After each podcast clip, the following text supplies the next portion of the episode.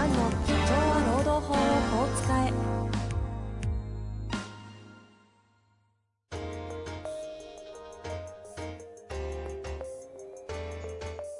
法律の下で展開されるビジネスの世界。ポッドキャスト社長は労働法をこう使えば弁護士の向井蘭が経営者の立場に立って経営者が知っておくべき労働法の基礎だけでなくビジネスに関する法律の問題を分かりやすく解説します。こんにちは、遠藤和樹です。向井蘭の社長は労働法をこう使え。向井先生よろしくお願いいたします。よろしくお願いします。さあ、ということで前回ね、話がえー伸びに伸びまして、後半戦に突入ということで2回目の特別ゲストをお呼びしたいと思います。エグゼクティブコーチの秋山城健二先生にお越しいただいております。秋山先生、よろしくお願いします。はい。よろしくお願いします。ということで、向井先生やっていきたいと思いますが、はい。前回ね、あの、向井先生が実際にコーチングというプログラムを受けられた時の過去の話とかね、しまして、はい。まさか野球リトルリーグでガチガチにやって勝てっから軟式テニスをやるみたいな話とか聞いたこともないような話がいろいろ紹介されてましたけれども、はい。今日はせっかくですので、あの、修行の方々特に多いと思うんで、あとは、まあ、手に職、職人系ですかね。はい修行が陥りがちなマインドの罠、メンタルの罠的な話をちょっとしていきたいなと思います。はい。というところなんですけど、なんか、向井先生的にどうですか？あの、修行ってこうなりがちだよね、みたいなのってあるもんですか？ぱやっぱりまあ、前回も話しましたけど、個人の能力で勝負しちゃうっていうかね、重要なんだけど、もうそれだけで手一杯で発展しないっていう、そういうことが多いんじゃないですかね。はいはいはいはい。実際どうなんですか？秋山先生、このあたりは。あの、むしろ、さっきの、あの、前回の向井先生の話のように、そうなりがちだっていうことが分かった、受け止めた上で、じゃあそうならないためにはどうした方がいいだろうというふうに考えた方が健全ですよね。なっちゃうのはおかしいわけじゃなくて、はい。あの、普通になるわけですよ。逆にならなならなかったらダメっていうか、もっと能力高めようぜって思うわけじゃないですか。そうです。修行ってね、そうですよね。すごく違和感があるのがですね、はいはいはい。あの聞いてる人もよくあると思うんですけどもっと勉強しなきゃってよく言うんですよ皆さんうん。勉強しなきゃってでも勉強する必要あんのかなって十分もうしてるんじゃないかななんて僕思いますけどね、うんうんうんうん、あのそういう人まあ特に弁護士に多いですねえっと、その場合の勉強は何を勉強しなくえっ、とね本読むんですよ、おー。うん、本読むのが読め読めちゃうからうん。で理解もまあそこできちゃうからひたすら本読むんだけど本じゃないんじゃないのって僕なんか思いますけど、ね、それは知識を増やすって意味ですか？知識を増やそうとしてんだけどそうじゃないよねって言いたくなりますね、うん。うん。はいやっぱりこう行き詰まると人はしんどくなるのではい。伸びたい反面逃げたいんですよ、ね、そうなんですよ。はい。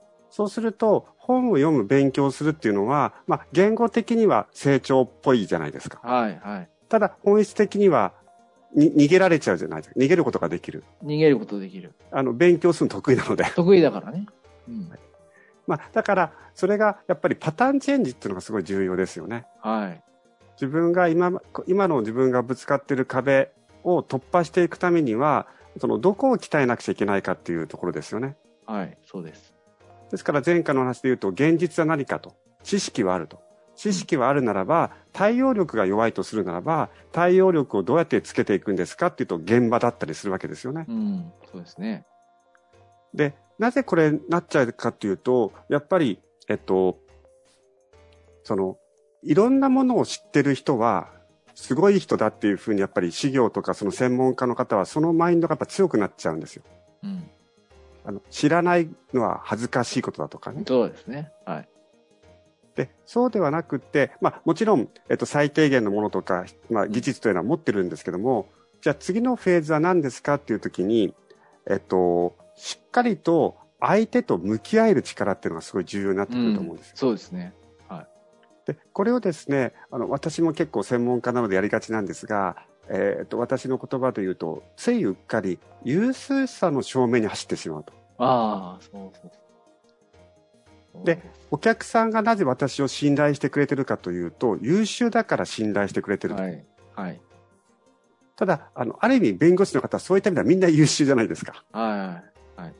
そうすると、まあ、いろんなことを知っている、勉強してきた優秀であるっていうのはもう OK で、プラス何があるんですかっていうところが問われてるんですよっていうところになかなか向き合えない。ううんん。向井先生はそういう意味で言うと、あの、かなりこう、うん、俗に言う成功みたいなことをした後に、秋山先生のプログラムとか受けられてるじゃないですか。はい。だから過去の振り返りとして確かにあの時これやったなみたいな気づきとかいっぱいあったと思うんですけど、はいいわゆる普通の修行の方々が引っかかってしまう優秀さの証明とかですか、うんに行きがちなとところをなどうやって乗り越えたんですか？これはどっちに聞いた方がいいのかな？二人とも知ってそうですけど。いや、いや、優秀じゃないんですよ、僕は、そもそも。そのし、弁護士業界で行くとこの優秀じゃないから、だから、そう。いうこだ、ええそうですよ。こだわりがないんですよ、うんそもそも。うんええそこで勝負しようと思ってないから。だから、良かったんでしょうね。うんうん。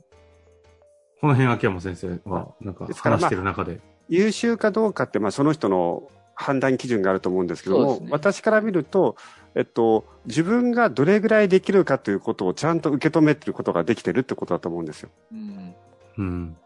で、えっと、自分に対する可能性を感じるっていうのはいいことではありますけども、うんうんと、それとはどう別に、今自分が何ができて何ができないかってことを、なんかちゃんと受け止めるうん。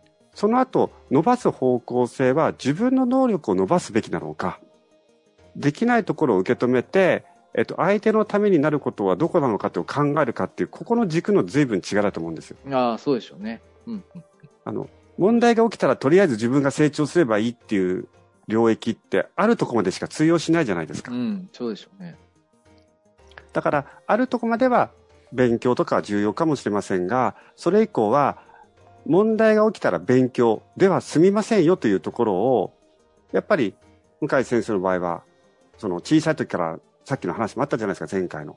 はい。あ、自分はこういう体力はないんだと。はい。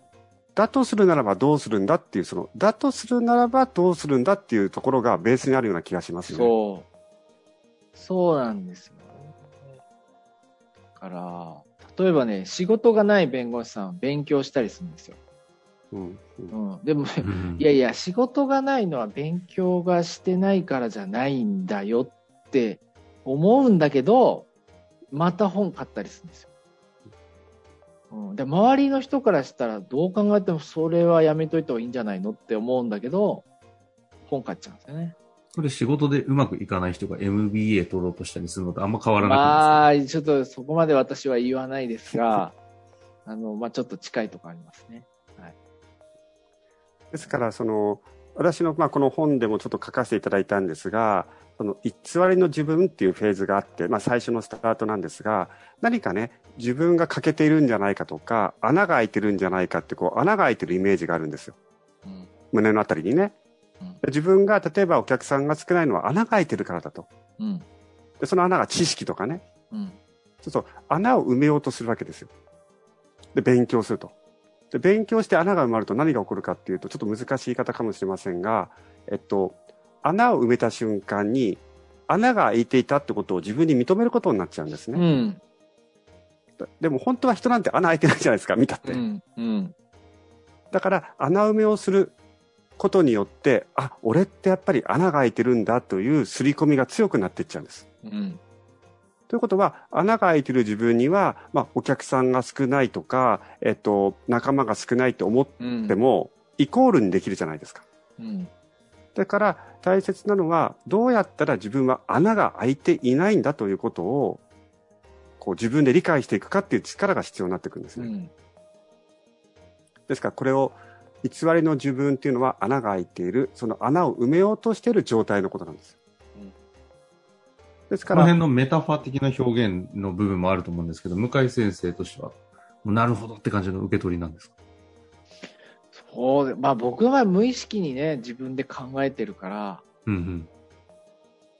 それはもちろんわかりますけど、まあ、なんだろうな、前から考えてきたことかなって気がしますけどね。うん。はい。まあでもわかるんですね。感覚としわて。わかりますね。うん。逆に同じ、まあ、し、修行の方々でそういう人がいるってちょっと言いにくい立場なのかもしれませんけど、はい。なんか、ああ、そうやって引っかかっちゃってる方いるなというのもやっぱり思う現実としてはあるんです。うん、まあ安心できたりするから、いいんだろうけど、あそれも大事ですからね。でもまあそこじゃないんだろうなって思う場合は多いですね。あ、確かにそうですよね。なんか普通だとそこで勉強するっていう意思決定をしそうなところを向井先生は上海とか行くわけですもんね。ああ、そうそうそうそう。だからもうそれだったら、もう国を変えるとか、うん、国を変え。お客さんの種類を変えるとか、そっちの方がまだ現実的ですよね。うん。うん。私もそういう修行の方とかにお伝えしてる、そういう状態の時には、まず一番最初お伝えしてるのは、はい。あの、自分のことをダメだと思っても構わないんだと。うん。その怖くなっても構わないんだと。なんかこう、自分に不安になっちゃいけないってみんな思いがちなんでしょうね。うん。大切なのは、不安になったら不安になった状態で前に進めるかどうかが重要なのに、うん。あとはそのビビっただ、ビビった状態で前に行けばいいのに、そうですよ。うん。ビビることはいけないんだって言って、まあそういう勉強に走っちゃうってことは、その、なんだろうな。だって勇気とかっていうのはビビってるのに前に進める人って勇気あると思いませんか？勇気ありますよね。ですから、やっぱりチャレンジって何か、挑戦って何かっていうのは、今の自分じゃなかなかできないことに入っていく。だから、まさしく上海とかもそうだし、その、えっと、今の自分ができないところにしっかり入って、なんとか帳尻合わせるわけですよ。そうすることによって、なんか腹の底からのなんか力みたいなのがついてくるわけじゃないですか。胆力じゃないけども。うん。ですから、えっと、でもこういう話って最初言ったように、えっと、若い方とか、まだまだの方は、いやいや、その胆力云々じゃなくて、知識と、知識と勉強しろっていうのが必要なフェーズの方もいる。うん。まあ、いますね。もちろん。だから、えっと、根拠のある自信と呼ぶんですけど、そういう知識、経験、能力、資格というのは、うんうん根拠のある自信をつける時期なのか、根拠のない自信をつけていく時期なのかっていう見極めをしてもらえるといいのかなと思いますね。うんちなみに参考までに言える範囲でいいんですけど、そこの見極めはどうやってするもんなんですかね？えっと、例えば同じ状態でスタックしてるっていう場合は、もう今のあなたのその根底から変えた方がいいですよということです。うん。なんかこう、行き止まりを、行き詰まりを感じてるということは、行き詰まりを感じるとすぐみんな新しい知識とか武器を手にしたくなるんですけども、逆ですよね。行き詰まりを感じてるということは、自分のその根拠のない自信を鍛えていく時期なんだっていうふうに判断するといいと思います。うん。なんでこの辺は向井先生はナチュラルにやるんですかねなんか不思議な、見てて確かにスイスイスイスイと次のフェーズに行ってるイメージは。いや、そんなことはないけども、まあ、他の弁護士よりはありますよね。ありますよね。自分でもやっぱ自覚あるはずですよね。だから私が見てる感じだと、つっかえたり立ち止まったりすると、しんどい方を選んでる気がしますね。あ自分が。あ、ね、しんどい方を選んでいるかもしれないですね。うん。で、しんどい方を選べば、そこでなんとか帳尻合わせていくっていう気持ち、帳尻っていうのはいい意味で、その結果をしっかり取っていこうと思えば、はい。あの、根底となる力がついちゃうっていうのを多分感覚として取ってると思うんですよ。ああ、そうでしょうね。いきなり劇団始めたりね。あ、そうそうそうそう。劇団 もやめちゃったけど、やまめちゃった。漫才をしてみたりね。停止、そう。無期限停止になりましたけど。期限停止なんですか。無期限停止になりましたがそうなんです。ね。いやでも本当まあ謎のでもね、でもまああ、まさにそうですよね。ああいうことをやってみて、やってみるかですよね。うん、何の抵抗もなくやってみるんだぐらいの。もう気づいたら劇団名決まってましたもんね。劇団だったり漫才だった 漫才だったりり。ですよね。はい。で、私もあとその修行の方にお伝えしたいのは、はい。その不安とかあるかもしれないけど、そのクライアントさん目線で考えると、どんな人についてほしいかと思うことなんですよ。そうすると、なんだろう、能力が高い人も必要だけど、重要かもしれないけども、不安を抱えながらも前に進んでいけるとか、勇気がある人をやっぱり自分の弁護士とか社労士さんにつけたいじゃないですか。そうなんですよ。そうなんですよ。まさにそうなんですよ。ですから、その皆さん、ね、修行の方大変だと思うんですけども、やはりクライアントのためにどこを鍛えるかっていう視点を持っていただくと。なんか自分の鍛え方がわかるような気がしますね。そうなんですよね。お客さんが何を求めてるかっていうことをやっぱ考えないといけないですよね。ああ。その辺ね、全然考えてなさそうなんて言ったら怒られちゃいますけど、そうなのに向井先生、しっかり抑えますもんね。なんあか、あ、でも難しい。でも難しいクライアントに興味い。ないのかなぐらいに、あなんていうんですか？淡々とされてる印象もあるのに、むちゃくちゃニーズ把握してるし、課題も、誰よりも早く時代を先駆けて課題を見つけに行くみたいな。あ。まあ、まあ、永遠の、まあ、テーマですけど、まあ、それにつきますよね。やっぱり。はい。ですね。まあ、そんな中でやってきたんですが、向井先生、なんか一旦ここまでで総括していかがですか、いやいや、とてもなんか、またセッションうう受けさせていただいたみたいな 気持ちになりました。なりましたか？はい。はい。